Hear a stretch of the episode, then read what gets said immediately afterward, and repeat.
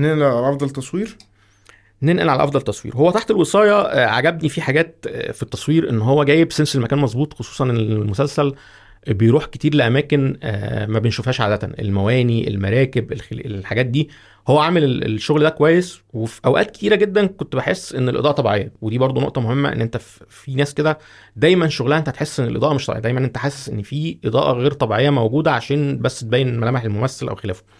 في تحت الوصايه هو في أغلب الوقت معالج الحتة دي بحس إن الإضاءة طبيعية إن إن في sense المكان دي دي الإضاءة الطبيعية الموجوده فيه مش حاجة مصطنعة. أحيانا بقى بتخونه الحتة دي لما يبدأ يخش جوه ال- الشقق أو خلافه ممكن يبقى في بعض ال- الحاجات كده اللي تحسها يعني طلعنا من ال mood كده وحاسس إن أنا جوه برضو location إنما في المجمل أقدر أقول إن هو أفضل تصوير. وفي تحسن ملموس عن عن السنين اللي فاتت إن أنت كنت دايما بتشوف مشاكل لما تيجي تصوير خارجي أو مشاكل لما تيجي تعمل location زي حاجة زي المراكب هتصور جوه مركب أو خلافه.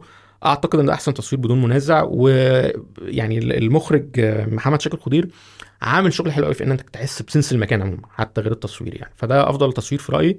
والمسلسل ده فيه طابع بصري ما مميز أو catchy للعين يعني.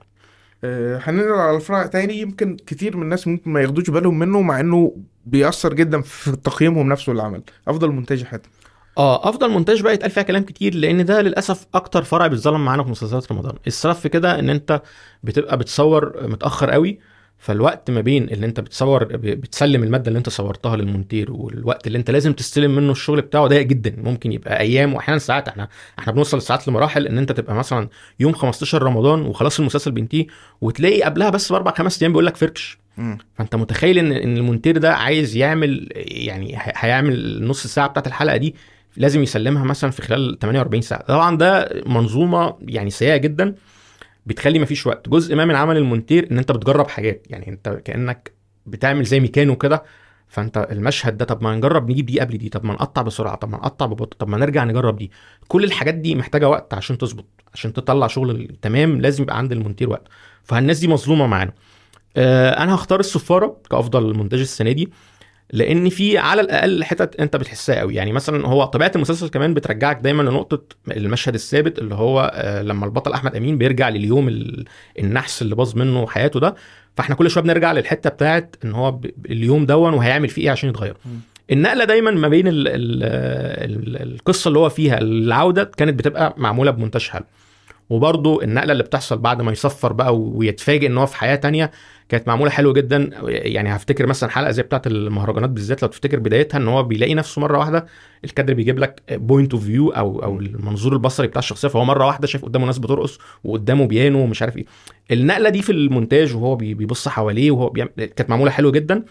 والصفارة في رأيي أكتر مسلسل اتعمل فيه شغل مونتاج في حتت كتيرة وأفضل مسلسل أنت تحسها فيه. يعني أفضل مسلسل طلع منه آه، حاجات فن وكده.